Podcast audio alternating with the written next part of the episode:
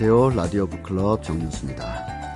어린이날이 지나고 또 어버이날이 이제 다가오는 그런 휴일 가운데서 인사드립니다. 굉장히 분주하고 마음이 벅차고 그런 어, 시즌인데요. 이런 연휴에는 가족들과 보내는 분들 참 많습니다만 요즘은 또 1인 가구가 많이 늘어났어요. 혼자 지내시는 분들도 굉장히 많죠. 멀리서나마 연락을 주고받고 전화하고 이렇습니다만 결국 혼자 멍하니 앉아있는 분도 아마도 있으실 텐데 이럴 때 그 주변에 보면 어, 개나 고양이와 함께 살면서 바로 그 개와 고양이에게 어, 위로도 받고 또 사랑도 주면서 또 하나의 가족으로 어, 살아가는 그런 풍경도 요즘 많이 늘고 있습니다. 어, 반려견 인구 천만 시대라고 합니다. 어떻게 보면 사람들의 필요에 따라 사람들의 감각과 정서에 따라 개나 고양이가 사람에 맞게 조정되고 관리되고 뭐 이런 측면도 없지 않아 있습니다만 그러나 넓게 보면 사람과 동물이 함께 살아가는 그런 아름답고 훈훈한 풍경도 많긴 합니다. 근데 어쩌다 보면 또 쉽게 버려지고 또 가슴 아프게 또 죽어가는 그런 모습, 그런 동물, 그런 개의 풍경들을 볼 때마다 마음이 쓰라려지는데요. 이것은 단지 어, 개와 고양이의 문제가 아니라 우리가 우리 이 지구에서 어떻게 살아가야 될 것인가 하는 아주 근원적인 문제와도 연관되어 있기 때문에 오늘 그런 책으로 여러분을 먼저 만나보고자 합니다. 아무도 미워하지 않는 개의 죽음이라는 책 여러분과 한번 만나보고요. 5월 음, 가족의 풍경, 가족의 의미 많이 되새기고자 하는데요. 그 첫 시간으로 박완서 선생님의 그 많던 싱어는 누가 다 먹었을까 이야기해 보도록 하겠습니다. 광고 듣고 라디오 북클럽 계속 이어가겠습니다.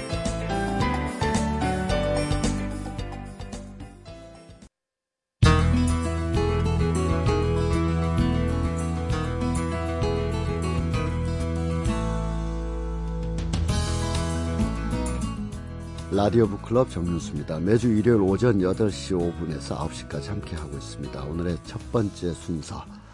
오늘은 음, 좀 마음이 무겁기도 하고 또 여러 가지 생각을 하게 하기도 하고 우리가 앞으로 어떻게 살아야 될 것인가 이런 생각을 하게 하는 그런 책 아무도 미워하지 않는 개의 죽음이라는 책을 어, 이야기해 볼까 합니다. 그 책의 저자 하재영 소설가 모셨습니다. 안녕하세요. 네, 안녕하세요.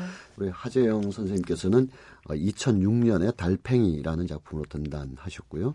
장편 소설 스캔들 그리고 역시 또 표제작으로 그 달팽이들을 묶어서 예, 단편 소설집 달팽이들 이렇게 발간을 하셨습니다.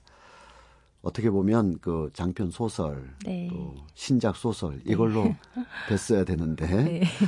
어, 이렇게 모시게 됐습니다. 아무도 미워하지 않는 아, 미워하지 않는 개의 죽음 어떤가요? 그 옛날 책 제목이 생각이 나네요. 네. 옛날에 그 인게쇼리라는 사람의 아무도 미워하지 않는 자의 죽음. 네. 옛날에 그 책 읽을 땐 아미자라고 줄여서 네, 불렀었는데 네. 그런 의미를 연상하시고 제목을 붙이신 건지. 어, 네, 그게 80년대 대학생들이 많이 읽었던 네, 책이었었죠. 네, 네. 어, 그렇죠. 그러니까 그 책은 좀 어떤 인간 생명의 존엄성에 대해서 다룬다고도 볼 수 있을 텐데요. 저는 어떤 내용이나 소재는 전혀 다르지만 음. 인간이 아닌 종의 생명의 가치에 대해서 이야기한다는 점에서 음. 어, 조금은 연장선상에 있다고 이제 생각할 수 있을 것 같고요. 네. 근데 사실 저는 그 책을 이제 떼어놓고 생각을 하더라도, 어, 이 제목이 이제 어떤 책과 좀 잘 맞다고 생각을 했거든요. 네. 왜냐하면 아무도 미워하지 않는다는 것은 음. 그러니까 누구도 그 개들을 사랑하지 않았다는 뜻일 수도 있고, 역설로. 네. 네. 그리고 그 개들이 죄가 없다는 뜻일 수도 있고 음. 좀 여러 가지로 해석할 수 있는 제목이라서 네. 저는 마음에 들었습니다. 음. 2006년에 이제 소설로 등단하셨는데 네. 어 소설가가 르보를 쓴다는 것은 음. 더러 이제 예전에 황석영 선생이나 많은 네. 분들이 하셨죠. 네. 네. 음, 어떻게 그러는데 유기견, 네, 네. 결국은 유기견 이야기인데요. 네, 네. 유기견에 대한 르보를 쓰시게 되셨는지 그 동기라든지 뭐 이런 네. 이야기들이 있을 것 같은데. 근데 사실 제가 소설을 안 쓴 지가 꽤 돼서 음. 그러니까 작가라고 소개는 하는데 소설가라고는 소개를 잘 안 해요 네. 스스로는. 근데 저는 이제 동물 문제에 사실 전혀 관심이 없었고 또 사실은 어떤 제 바깥의 문제, 그러니까 타자와 관련된 문제, 약자와 관련된 문제에 좀 다 관심이 없었던 시기에 음. 이제 강아지 한 마리랑 같이 살게 됐어요. 음. 우리 이러면 어떨까요? 실례지만 강아지 그러면 멀리 네. 느껴지는데 네. 그 아이 이름이 있을 거죠. 아, 네. 피피. 피피? 네, 네, 피피랑 피피랑 살게 되셨는데, 네, 네, 네. 피피 그러니까 요 살게- 앞에 와 있는 것 같아요. 네. 맞아요. 네. 근데 이제 피피 같은 경우에는 이제 어떤 남자분이 여자친구한테 이제 음. 생일 선물로 사줬던 강아지인데요. 음. 이제 두 사람이 헤어지면서 이제 갈 곳이 없어졌고 사실은 제가 키운다기보다는 거의 떠맞는다는 심정으로 음. 이제 데리고 왔던 강아지였어요. 그리고 지금도 이제 12년째 같이 살고 있고요. 음, 네. 근데 음 동물하고 같이 산다는 게 어떤 아주 아주 약자인 존재랑 같이 사는 일이기도 하더라고요. 네.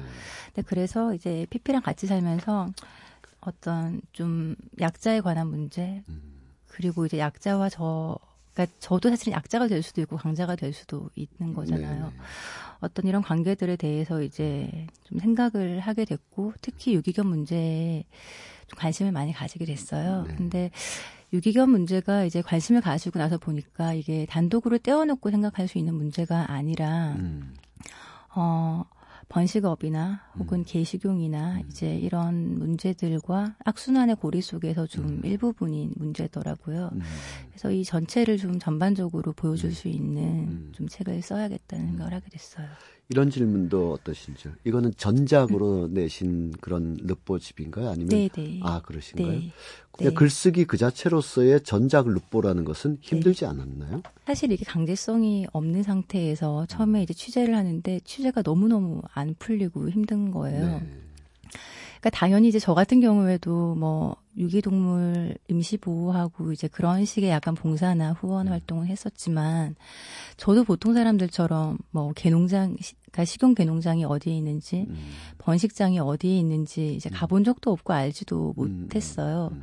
근데 그러다 보니까 이제 이제 그런 상황에서 보통 인터넷을 뒤지잖아요. 음. 근데 인터넷을 뒤져서 이제 우연히 뭐 산에 갔다가 길을 잘못 들어서 개농장을 뭐 봤다는 뭐 누군가의 글도 있고 혹은 자기 강아지를 잃어버렸는데 번식장 그러니까 그 근처에 번식장이 있어서 이제 흘러갔을 거라는 이야기를 듣고 뭐 거기를 찾아간 사람의 이야기도 있고 하여튼 그런 식의 이제 목격담들이 이제 몇 가지가 있었는데 그게 물론 주소나 좌표는 없어도 좀 음. 약간 이 그러니까 대강 어디쯤이라고 짐작할 수 있는 곳들이 좀 있었어요. 네. 그래서 이제 그런 곳들을 이제 찾아다니고 했었는데 사실 그런 취재들이 거의 실패를 했고 음. 사실 몇 달을 그런 식으로 이제 허비를 하고 나니까 음. 사실 내가 이런 것을 시작했다는 것을 아는 사람도 없고 음. 내가 사실 그만둬도 아무도 모르는 일인데 음. 이거를 계속 할 수 있을까? 음. 또 이것을 잘 하는 건 둘째치고 시작이나 해볼 수 있을까라는 생각을 처음에는 많이 했었고 음. 제가 나중에는 이제 활동가 분들하고 그러니까 좀 처음에는 너무너무 취재가 안 돼서 이제 몇 달을 힘들게 보냈는데 음. 나중 그래도 이제 막 들쑤시고 다니다 보니까 아는 분들 그러니까 음. 동물 활동가 분들이죠. 음. 이제 그분들하고 같이 다니면서부터는 음. 사실 그분들은 이제 엄청난 그런 데 대한 이제 노하우와 음. 요령이 있는 분들이고 그분들하고 같이 다니면서는 음. 이제 좀 그래도 괜찮았었어요. 음. 네. 그러면 이제 책의 내용으로 좀 더 들어가 보면 네. 어, 유기견. 음, 유기견이라는 표현도 과연 적절한지도 좀 음. 어감상 그렇긴 한데 네. 이게 버려지는 아이들이 굉장히 많은데 어, 그 원인이 뭐가 있을까요? 네. 어, 그러니까 우리가 흔히 가정에서 많이 키우는 품종견이라고 하는 이제 개들이 있고 음, 그리고 보통 이제 집 밖에서 음. 보통 키우는 어, 믹스견이라고 보통 부르는 음. 혼종견이 있잖아요. 음, 네. 근데 이 두 가지 케이스를 좀 나눠서 봐야 될것 같아요. 네. 그러니까 일단 번식장 같은 경우에는 품종견을 생산해서 판매하기 위해서 이제 존재하는 시설이죠. 네, 네.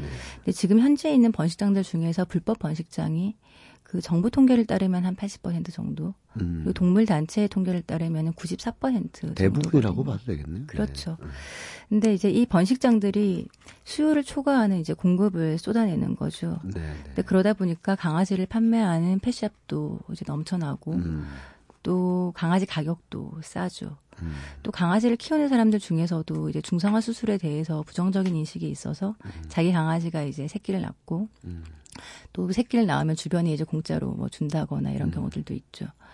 근데 강아지 가격이 싸고 강아지가 넘쳐나고 강아지를 공짜로 얻을 수 있다는 것은 결국 어, 아무 준비도 안 되어 있는 사람들, 음, 음. 어, 동물에 대한 어떤 지식과 정보도 없고, 어, 끝까지 책임질 마음가짐도 없는 사람들이 강아지를 키우게 될 확률이 높다는 것과 이제 같은 뜻인 거죠. 제가 말씀 중에 좀 예. 죄송합니다만 보니까 그 인터넷을 이렇게 보면 예. 강아지를 사고 파는 그런 네, 사이트도 네. 있고 네, 네, 맞아요. 그걸 소개하는 글들도 있고 그렇게 있는데 네, 어, 어 정말 하나의 생명체인데 네, 홈쇼핑에 무슨 물건 소개하듯이 네, 팔- 네. 그것도 뭐 어떤 면에서는 다 애틋한 마음으로 하는 거겠지만 음, 어그 읽기 어려울 때가 많아요. 이- 네. 우리 선생님 그 글에 보면은 27쪽에 이 책의 27쪽에 보면 그 음, 사람과 동물이 관계를 맺는 거, 네, 어, 쓰다듬기, 핥기, 바라보기 이런 비언어적인 것을 통해서 또 산책도 하고 작은 문장들 그래서 피피하고 말을 걸어가면서 지금 12년째 살아가는 삶의 풍경들이 나오잖아요. 음. 네, 음, 그런 과정들이 생략되거나 네. 그런 과정들을 사- 생각하지 않고 그냥 그 이렇게 동물이 그야말로 네. 생일 선물 주듯이 왔다 갔다 하는 풍경들 네. 속에서 이게 또 유기견이라는 음, 네. 좀안 좋은 상황이 생기는 게 아닌가 이렇게 보여지는데요. 네, 네. 예. 어, 그니까, 이게, 그니까 일단 그렇죠. 그 동물을 사고 파는 그 행위 자체가 사실은 이제 물건에 가까운 음. 이제 지위에 있는 것이고, 그리고 실제로 우리나라 민법에서 동물은 이제 물건으로 규정되어 있기도 하고요. 네네. 그러니까 재물로 이제 규정이 되어 있는데 음. 그 재물이 생명력이 있느냐 없느냐는 사실은 따지지 않는 거죠. 음. 근데 사실 지금 동물 생산업이 원래는 이제 신고제였는데 작년에 동물보호법이 개정이 되면서 네. 허가제로 바뀌기는 했어요. 그리고 이게 좀 실효성 있게 지켜질지에 대해서는 조금 지켜봐야 하는 단계고요. 네. 그리고 이제 유기견 발생에 대해서 근데 지금 이제 얘기했던 그런 동물 생산업에 대한 문제는 사실 품종견들, 그러니까 뭐 말티즈, 푸들, 요크셔테리어 같은 음, 이제 음. 품종견들에 관한 이야기고요. 그 사실 믹스견은 케이스가 좀 많이 다르거든요. 음. 이게 이제 2010, 2017년 조사에 따르면은 가정에서 반려견으로 키우는 믹스견은 7%가 채 안 돼요. 6.8%거든요. 근데 이제 같은 시기에 유기동물 이제 신고된 데서 믹스견의 그 통계는 절반이 넘어요, 전체에서. 네네. 근데 그러면은 원래는 반려견도 아니었었는데 유기견이 된 이 수많은 믹스견들이 음. 어디에서 왔는가라는 질문을 할 수가 있잖아요. 그렇겠네요. 네. 근데 이제 시골 지역으로 가면은 반려견의 개념이 아니라 가축의 개념으로 아. 이제 잔반 처리하고 집 지키게 하고 음. 그러다가 이제 좀 마지막에 쓸모가 없어지면은 개장수한테 음. 팔아서 마지막으로 이제 뭐 돈을 받고 하는 경우들이 많죠. 근데 이런 개들은 사실 끊임없이 태어나고 그러니까 이 개들은 이제 좀 소유자들이 중성화 수술에 대한 인식도 없을 뿐더러 음. 믹스견들은 다산인 경우가 많아서 음. 사실은 돌봐주는 사람이 없는데 계속해서 그 돌봐주는 사람이 없는 믹스견들이 어 연속적으로 이제 태어나는 거거든요.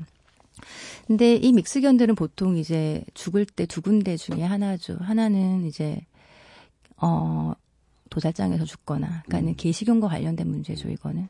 그리고 또 하나는 어 혼자 떠돌아 다니다가 이제 유기견으로 신고돼서 보호소에서 이제 죽거나 이 둘 중에 하나인데 사실은 이 믹스견들이 워낙에 숫자가 많기 때문에 유기견 문제에서 사실은 아주 큰 하나의 축이라고 볼 수 있죠.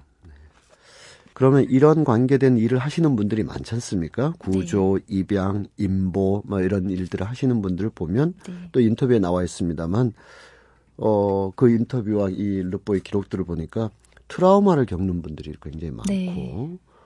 어, 이런 일들을 하시는 분들이 얼마나 많은지 또 내적으로 어떤 갈등이나 이런 걸 음. 네. 겪, 겪으시는지 본인 당사자의 얘기겠습니다만 또 관찰하시는 분들이 있을 것 같은데. 음. 네. 어, 그러니까 전반적으로는 이 문제를 이제 들여다보면은 정부와 지자체 차원에서 음, 사실은 동물보호법을 강화해서 이제 근본적으로 접근하지 않으면 음, 어, 도저히 해결이 안 되는 부분들이 있어요. 근데 우리나라 같은 경우에는 동물보호법이 워낙 좀 약하기도 하고 음.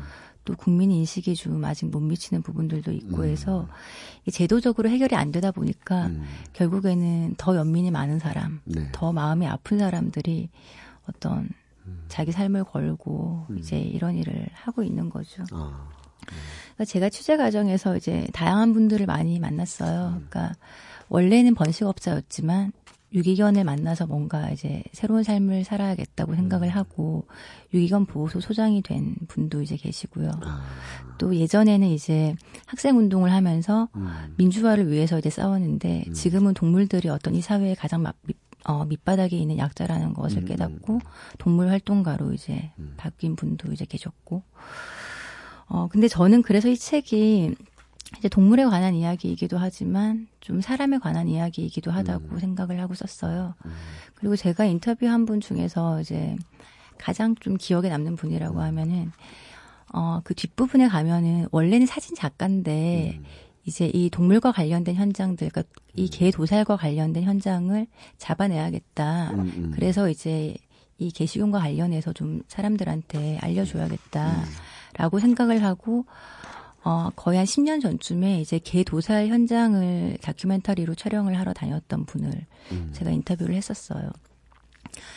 어, 근데 그분이 좀 나이가 좀 있으신 남성분이셨는데, 지금 한 10년이 넘었는데도 그 10년 동안에 어떤 트라우마에 시달리고 자기가 얼마나 괴롭게 그 이후의 시간들을 보냈는지에 음, 대해서 제가 책에서도 좀 언급을 했지만 사실 저한테는 이제 그 얘기를 굉장히 이제 길고 이제 힘들게 이제 하셨거든요. 네. 근데 제가 이제 그분한테 어, 그 얘기를 들으면서 어떤 생각이 들었냐면은 사실 저도 이제 제가 직접 보는 것만큼 잘 쓸 수는 없기 때문에 음. 개 도살 현장을 이제 제가 직접 보려고 아주 많은 시도를 했었어요. 네.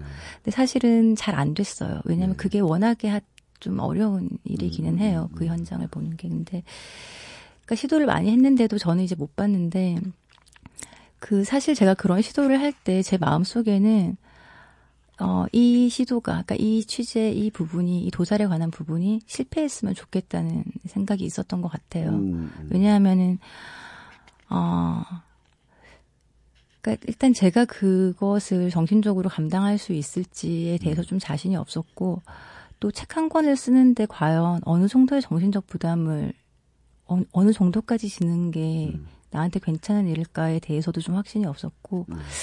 생각해 보면 좀 자신이 없었던 것 같아요. 근데 그래서 사실은 취재가 실패했다라고 얘기를 하지만 이제 그분, 그러니까 그 사진을 찍은 그분은 어, 될 때까지 시도를 하셨던 거고 네. 저는 이제 그렇게 안 했던 음. 거죠. 근데 이제 그분이 하는 10년 동안에 괴로웠었던 그 어떤 자기 트라우마에 대한 이야기를 할때 음. 사실은 저게 이제 저한테 있을 수 있었던 음, 일이고 음, 음. 사실은 그랬어야 하는 것이 아닌가라는 생각이 들고 뭔가 그분한테 좀 빚진 것 같은 좀 그런 마음이 들더라고요.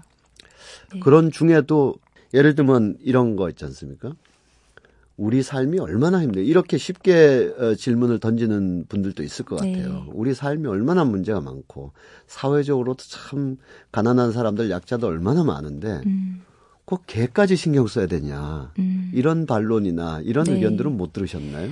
어, 되게 많이 듣죠. 예. 근데 사실 그러니까 이렇게 인터뷰가 아니면은 이제 음. 거기에 대해서 굳이 뭐 음. 다시 제가 반론을 잘 하지는 않아요. 음, 근데 어 그렇죠. 그러니까 우리가 항상 누군가를 이제 돕더라도 더 가까운 것에 음. 대해서 이제 음. 그렇게 생각을 하죠. 더 이제 순위를 둔다면 먼저라고 음. 생각을 하죠. 근데 저는 글쎄요. 그러니까 저는 사람을 그러니까 사람이 약자를 대하는 것과 음. 동물을 대하는 것 사이에 사실은 아주 그렇게 큰 차이가 있다고는 음, 생각하지 음. 않아요. 음. 그러니까 우리가 인간 약자를 대하는 태도와 동물을 대하는 태도는 사실 한 사람 안에서 같을 수 음. 있는 거죠. 음. 그리고 동물들 같은 경우에 사실은 이제 인간 사회에 자기들이 원해서 온 것이 아니라 음. 사람이 사실은 여기에 데려다 놓았잖아요. 네. 그리고 그 동물들이 뭐 예를 들어서 어떤 동물들은 공장식 축산에서 고통을 받고 음. 어떤 동물들은 실험 동물로 이제 명명이 돼서도 고통을 받고 했을 때 네. 우리가 정말 그 동물들의 고통에 대해서 책임이 없느냐라고 음. 질문을 한다면 저는 결코 그렇지 않고 음. 우리가 그 책임을 기억하고 음. 어, 그러니까 어, 무엇까지 하더라도 무엇까지는 하면 안 되고 음. 혹은 어떤 식으로든지 이 고통을 개선할 수 있다면 할 수 있는 방법을 찾고 하는 것도 저는 음. 인간다움에 대한 어떤 조건이라고 음. 생각을 하거든요. 네네. 그래서 그 간디가 왜 말한 아주 유명한 말이 있잖아요.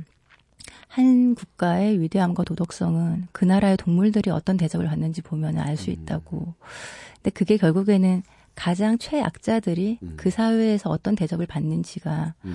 어떤 그 사회를 판단하는 척도일 수 있다는 음. 저는 그런 이야기라고 예, 생각을 했어요.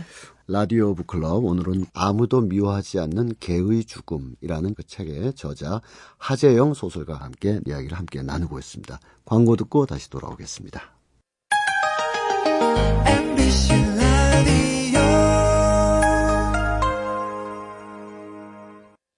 아무도 미워하지 않는 개의 죽음이라는 그 책의 저자 하재영 소설가와 함께 이야기를 함께 나누고 있습니다.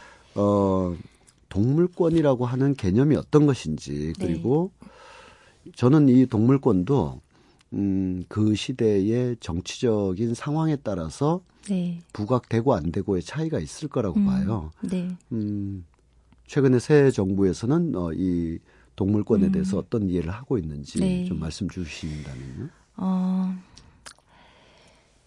일단 그 동물 보호랑 동물권은 개념이 약간 다르다고 봐야 될것 아, 같아요. 예. 네, 왜냐하면 동물 보호라는, 그러니까 일단 우리가 단어만 놓고 생각을 해도 동물 보호라는 것은 인간이 주체가 돼서 음. 뭔가 이제 다른 타자들한테 음. 대상에게 시혜를 베푼다는 느낌이 음, 있잖아요. 음, 동물권이라는 것은 인간이 이제 그것을 인정을 하든 안 하든 음, 살아있는 생명이라는 것만으로 생명권을 가진다는 음, 자연권적인 좀 어감이 자연권적인, 예, 훨씬 더 음. 강하죠. 음, 근데 그래서 동물 보호 운동보다 음. 동물권 운동이 훨씬 더 급진적이기는 해요. 네, 네.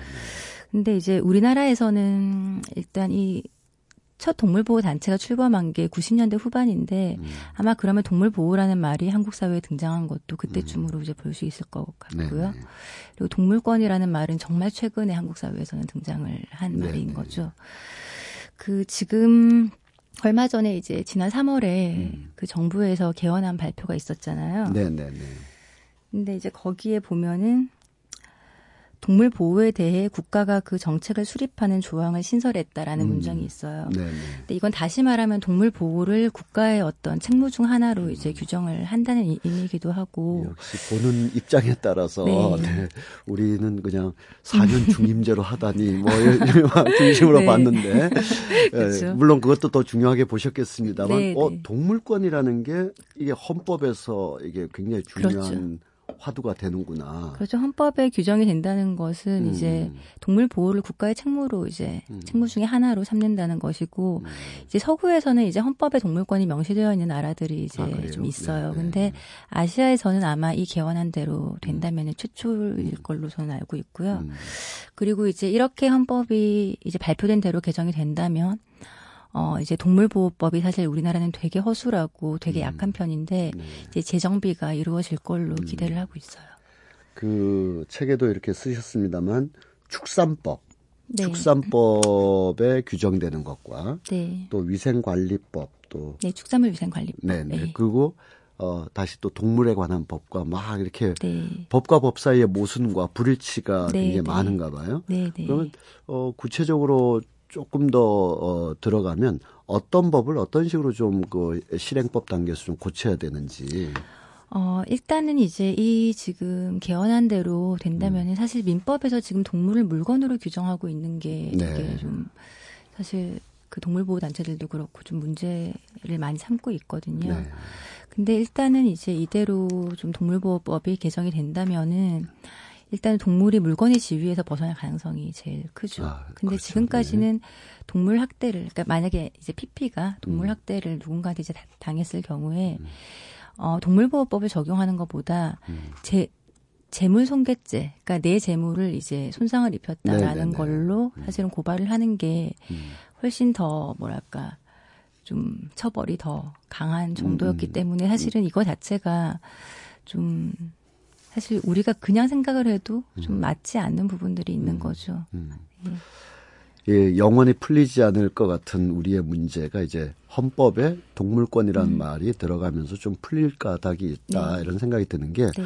어떤 게 있냐면 우리 어, 문화 상대주의다. 네. 어? 어느 나라든지 여기도 선생님께서 이제 마빈 해리스의 책이라든지 이런 네. 걸쭉 언급해 주셨습니다만 네. 그 나라의 사람들이 그 자연 지형이라든지 그 삶의 조건에서 네. 어떤 고기는 가까이 하고 어떤 네. 고기는 멀리 하는 과정 속에서 한국의 하나의 오래된 어, 문화로서 그렇죠. 개 식용이라는 것이 있을 수 있다라는 네. 의견들. 그리고 전혀 정반대 또 입장들 이런 네. 것이 이제 좀 조금은 더 이게 평행선이었거든요. 네. 우리 그 네. 어, 과거에 에, 시선 집- 집중인가요? 아침 시간에 그 저, 아, 어. 프랑스의 그 브리지트 어, 그런, 그런 논란도 이제 남아 있습니다.만 그래서 어 그게 뭐 문화의 지표처럼 어, 어, 네. 얘기되는 수도 있고 그래서 선생님께 끝으로 두 가지 질문 한번 어, 네. 묶어서 한번 드리면 네. 선생님의 표현 중에는 보편적인 인격권, 인권, 그 동물권이라는 그 강조를 하시면서 네. 어떤 부분에 대해서는 굉장히 감각이나 그 권리를 인정하는 사람도 네. 다른 권리에 대해서 굉장히 무지하는 수가 있다. 네, 네. 또이 권리, 그것이 가령 소수자에 대한 권리라든지 이런 거에 네. 대해서는 굉장히 감각이 열려 있지만 네. 다른 노동의 권리나 또 이 그 일반적인 그 어, 그렇죠. 사회권에 대해서는 뭐 성차별이라든지. 무관심한 네. 경우도 네. 있다. 이런 불일치 속에서 동물권이라는 걸 우리가 어떻게 봐야 될 것이냐 이거 네. 하나와 네. 이른바 그 문화상대주의 어? 네. 그거를 이렇게 이렇게 도- 어, 돌파 내지 극복하지 내지 않으면 이 문제는 계속 어, 남을 것 같은데 그런 점으로 이제 음. 네. 말씀을 더 주시면요. 어, 일단 첫 번째 질문 같은 경우에는, 그러니까 우리가, 그러니까 저는 특히 제가 이제 동물에 대해서 이제 생각을 하고 또 책을 쓰면서 많이 느낀 것은 우리의 도덕성이라는 게 사실은 음. 내가 어떤 약자를 위해서 싸우고 있다고 해서 그 자체로 담보되지는 않는다라는 생각을 많이 음. 했어요. 그러니까 말씀하신 것처럼 우리가 이제 그런 사례를 많이 보죠. 음. 예를 들어서 계급적 불평등에 정말 분노하고 음. 그 사람들과 연대해서 그러니까 정말 그게 정의라는 것에 대해서 이제 싸우고 있는 사람들이 뭐 예를 들어서 특히 남성인 경우에 음. 성차별에 대해서는 음. 전혀 이제 그런 인식을 갖고 있지 않은 경우들도 많이 네, 보잖아요. 네. 근데 그래서 어 제가 동물에 대해서 생각을 하면 할수록 사실은 이게 어 너무나도 비판적으로 스스로에 대해서 계속해서 점검을 해야 되고 또 내가 언제든지 사실은 다른 약자의 어떤 폭력에 가담하는 사람일 수 있다는 것에 대해서 음. 스스로가 좀 어, 아주 예민하게 인식하지 않으면 사실은 아주 그런 모순적인 상황에 빠질 수 있다라는 것에 대해서 음. 저는 특히 동물 문제에 대해서 그런 생각을 좀 많이 갖고 있고요. 그리고 문화 상대주의 같은 경우에는 그래요. 그러니까 저도 어떤 다른 문화에 대해서 누군가가 야, 야만적이라거나 미개하다고 얘기하는 것에 대해서 전혀 동의하지 않고요. 우리가 이제 항상 그 문화 이면에는 어떤 역사가 있고 또 그 역사 안에 존재했던 인간들이 있고 우리가 그것을 잘 이해하는 것은 정말 중요한 일이죠. 언제든지 그것은. 어, 근데 반면에 저는 우리가 어떤 문화가 존재했었다라는 것을 앞으로도 이 문화를 지속해 갈 것인가에 대한 어떤 질문에 대답으로 삼거나 혹은 근거로 삼을 수는 좀 없다고 봐요. 그렇죠. 네. 그러니까 우리가 과거에는 오랫동안 그래왔지만 지금은 더 이상 그러지 않으려고 변화하는 것들이 아주 많잖아요. 예를 들어서 뭐 전통적으로는 남존 여비 사상이 있었지만 그게 여성의 권리 운동을 부정할 수는 없는 거죠. 근데 마찬가지로 저희가 이제 제가 이제 책에서는 현대 축산업과 이제 게시경을 연관해서 쓰기도 하고 그리고 생명 윤리에 관련된 문제와 쓰기도 하고 이제